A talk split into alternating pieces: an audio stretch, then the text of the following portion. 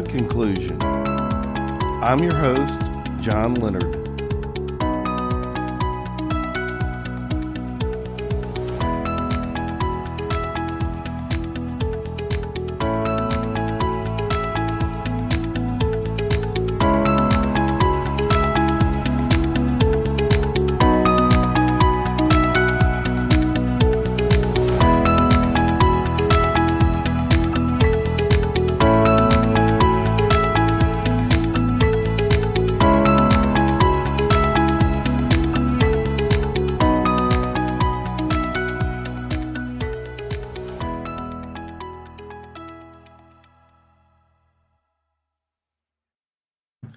Greetings, listeners.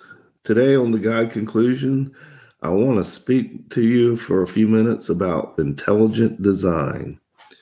And the first thing I want to say about intelligent design is that, in my opinion, intelligent design is not science, it's a philosophy. It's, in fact, a competing philosophy. The alternative belief is specifically and most precisely known as universal common descent. But the more popular term for that is evolutionary biology. And I'm going to argue that universal common descent is not the only explanation for the diversity of life that we see today.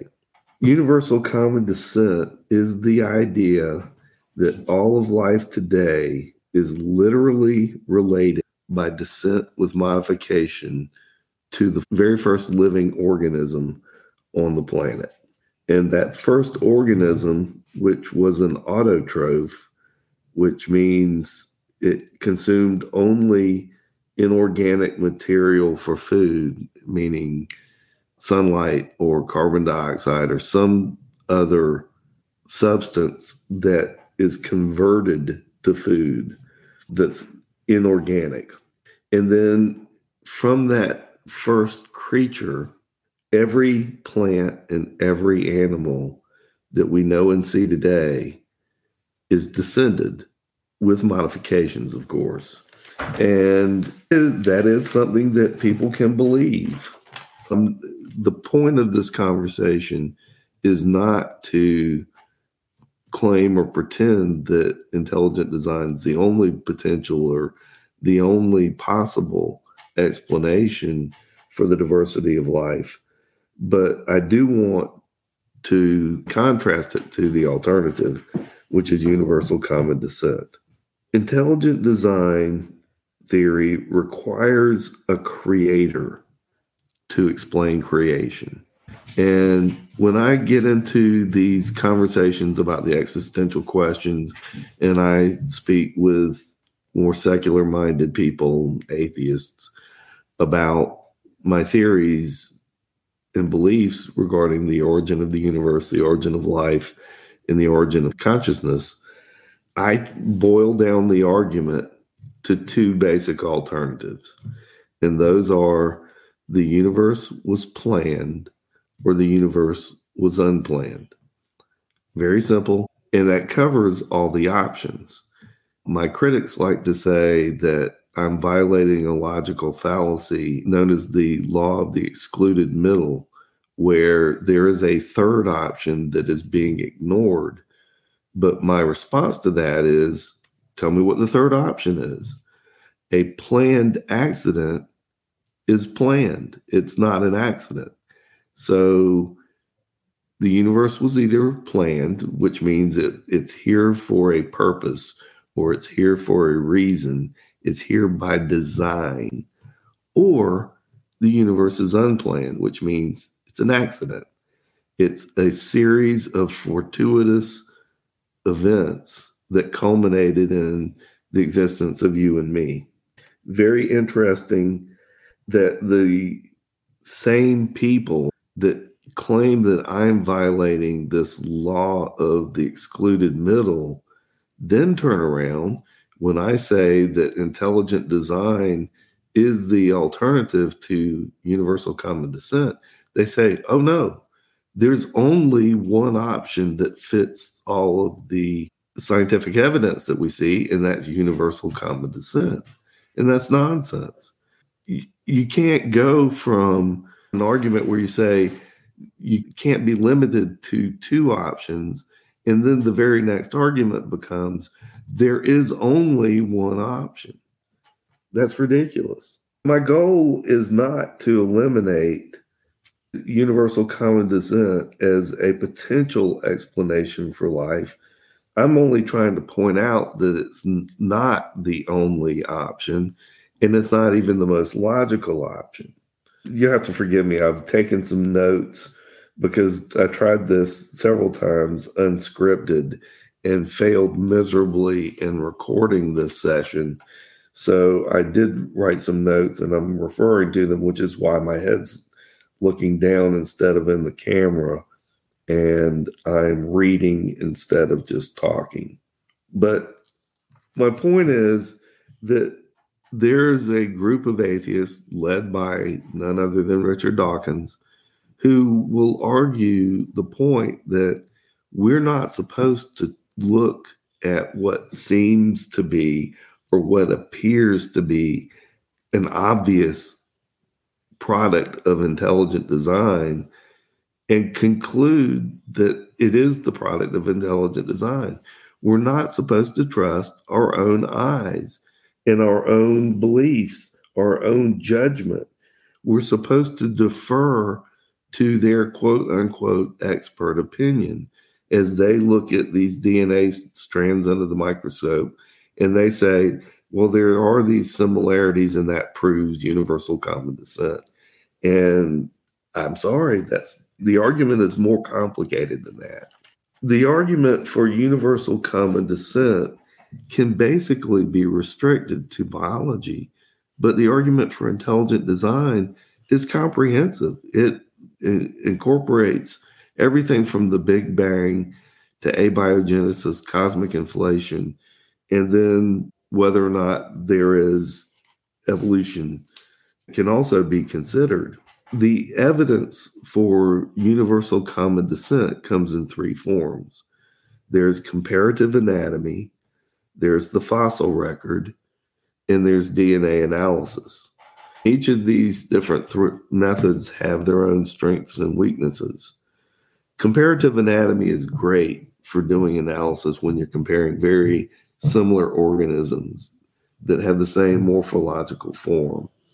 Apes and humans, for example, very good to do comparative anatomy and say, see a lot of similarities between a bonobo ape and a human being. Maybe the bonobo and the human share an ancestor farther back on the evolutionary tree. It's not very good when it comes to comparing very dissimilar organisms. A jellyfish or a fish of any type to a human being is a very poor comparison between the anatomy of the one organism versus the anatomy of the other. Similarly, or there, the fossil record, I should say, has a different set of issues involved with it. The fossil record does provide us some evidence of organisms that lived that don't fit in neatly into a biblical narrative. The fossil record isn't great. There are very few skeletons that are fully formed. Most fossils are extrapolations where they find one or two bones that they might even find a pinky bone and extrapolate what the entire organism looked like from that one digit, which is pretty ridiculous if you ask me. It's in computers, we had a term for that called swag, which stood for sweeping wild derriere guess derriere doesn't fit in, but the other word is not something that I want to be saying on a podcast. DNA can show similarities between two different organisms, but it doesn't explain how these similarities came to be. When you look at a human and you look at an ape, they say there's 99% DNA match between humans and chimps.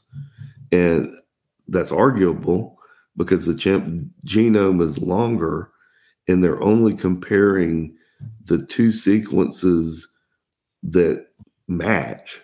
They ignore all of the chimp genome that doesn't match, and it seems to be bigger than the human genome. I've done a biology thought experiment where I tried to take an honest and legitimate mental approach to understanding how an ape could evolve into a human, knowing what the biologists are using, I should say, what the biologists have told us are the mechanisms sympatric speciation, having separation as a, an isolation of a breeding population. I took all those factors into the account in this thought experiment. And I have not had anybody come and say, This is what you overlooked. And this is where your experiment is wrong. They just say that your experiment's wrong. And they don't say why. I'm not closed to the idea completely that there could be some sort of accident that allows for the difference between a wild Australian dog or a dingo and a domesticated canine, or a polar bear and a grizzly bear. I can see that they do share common ancestor, just as a Chinese person and a Caucasian person share a common ancestor. A bear is a bear, a human is a human. Scientists get into this name game where species should apply to an organism type. You know, like there's only one type of human, there's only one type of dog, and then there's subspecies in that spectrum. But that's not the way science does it. There are one species called human, there are five or six species called bear, and there's 600 different species called woods. Always pronounced it wrong. But anyway, calling things species because of minor variations diminishes the word species so that it has no real meaning. When I talked about the evidence that can be used for universal common descent, I should have pointed out, if I didn't already, that same evidence can be used, or it can either be explained away very simply, or it can be used identically in the very same manner to show evidence of intelligent design.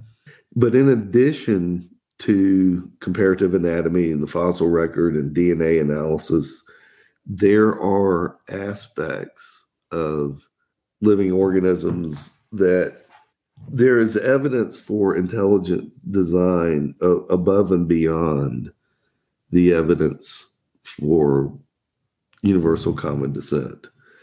The evidence that does not apply very well to universal common descent is in some very specific organisms, such as the anglerfish. And the anglerfish is a very unique animal. It lives in the very bottom of the ocean and for the longest time, scientists thought that there were only female anglerfish because that's what they were always catching were the females.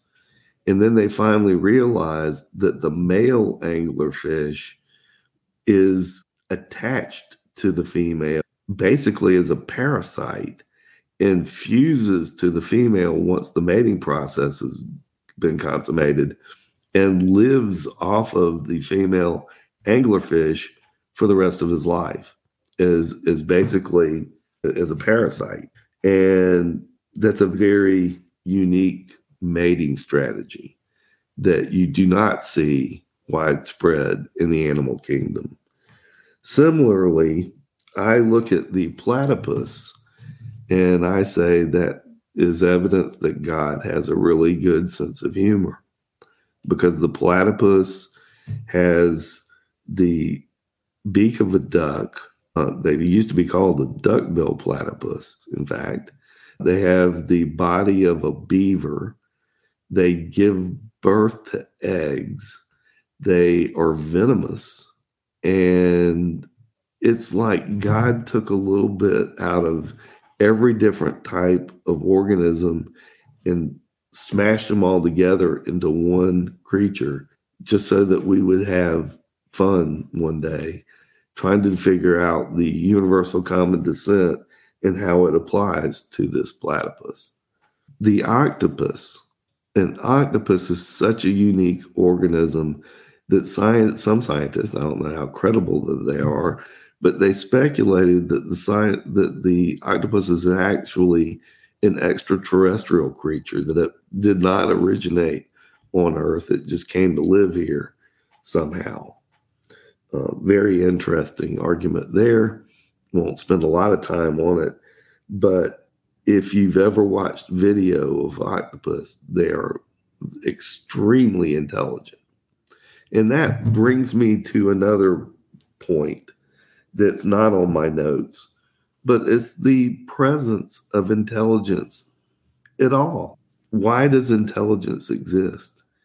If universal common descent is true, then unplanned abiogenesis is true, and an unplanned universe is true. All of these things have to be true for the one theory to be to work, to be viable. And if you know anything about the research into the origin of the universe, the scientists have done calculations on what's known as cosmic fine tuning, and they have come up with a number. They said that the probability that this particular universe could have come into existence by random chance is something on the order of 1 in 10 to the 300th power. And if you know anything about numbers and statistics, that's an absurdly low number. It's comical to think that it's possible, even. And because of that improbability, there are scientific hypotheses that have been created to accommodate the improbability factor. One of them is multiverse theory and string theory. They these are all ways to try to get around the idea that the universe was planned, that the universe had a designer, that the universe came into existence for a purpose. But then there are in addition to these specific and individual organisms, there are functions or features which humans steal and call intelligent design when they mimic what they've observed in nature. But echolocation navigation, which can be found in bats that are mammals that fly, and whales and dolphins, which are mammals that swim in the ocean, all three have echolocation navigation abilities. They're all unique and individual to the specific organism, but they all have it. And the question is, why do they all have it? Well, they all need it. But the question, then the question becomes can things that are needed and necessary come to exist by luck? And I don't think that luck is a very good explanation for anything. I'm not, but I'm not a gambling person. But in addition to the platypus and the octopus and the anglerfish and the archer fish and all of these very unique organisms that have very unique talents and features and uh, amazing creations in my if you ask me. There is evidence that can be found everywhere from the microscopic level to your fingerprints to galaxies. And that is called a Fibonacci spiral. And these spiral patterns repeat in nature from the macro, micro to the macro scale in spectacular fashion. And similarly, there's another phenomenon known as a Mandelbrot fractal. These are two examples of repeated f- patterns that exist everywhere from the smallest possible, can't even see it with the naked eye, to global scale. And these patterns exist and repeat over and over. And I come from a background in computers. I don't know a lot about existential science other than what I've read. But what I do know a lot about is repeated patterns and what the significance of a pattern is. The ability to recognize a pattern is a sign of intelligence. And the bottom line of this whole argument is we know intelligence exists. We get we we see examples of it. The fact that we're able to communicate I'm speaking into a microphone and recording this information and you're able to play it back and listen to it. That is all information that increases intelligence. There's a difference between raw data, which is just everything out there, and processed information, which is taking everything that's out there and condensing it down to something that has meaning. And the fact is, in the argument for universal common descent, there is no explanation for why intelligence exists at all. None. Everything is the result of luck and random chance. And in the world of universal common descent, there is a God, but it's a secular God. It's not called Yahweh. The God's name is time, deep time. If you have enough time, anything becomes possible. Fish become people. The common, excuse me, the cotton rat and the cotton plant can share a common ancestor if just enough time is available. Now, you can believe that if you want, but you need you should understand what it is that you believe and you shouldn't mock other people for believing in what I would call a real God, a supernatural creator who could literally speak and the universe came into existence. You want to talk about power? Think about that. Thank you for listening to The God Conclusion. If you like this episode, please consider subscribing to this channel. Join us again next week as we continue to seek truth. Quid est veritas.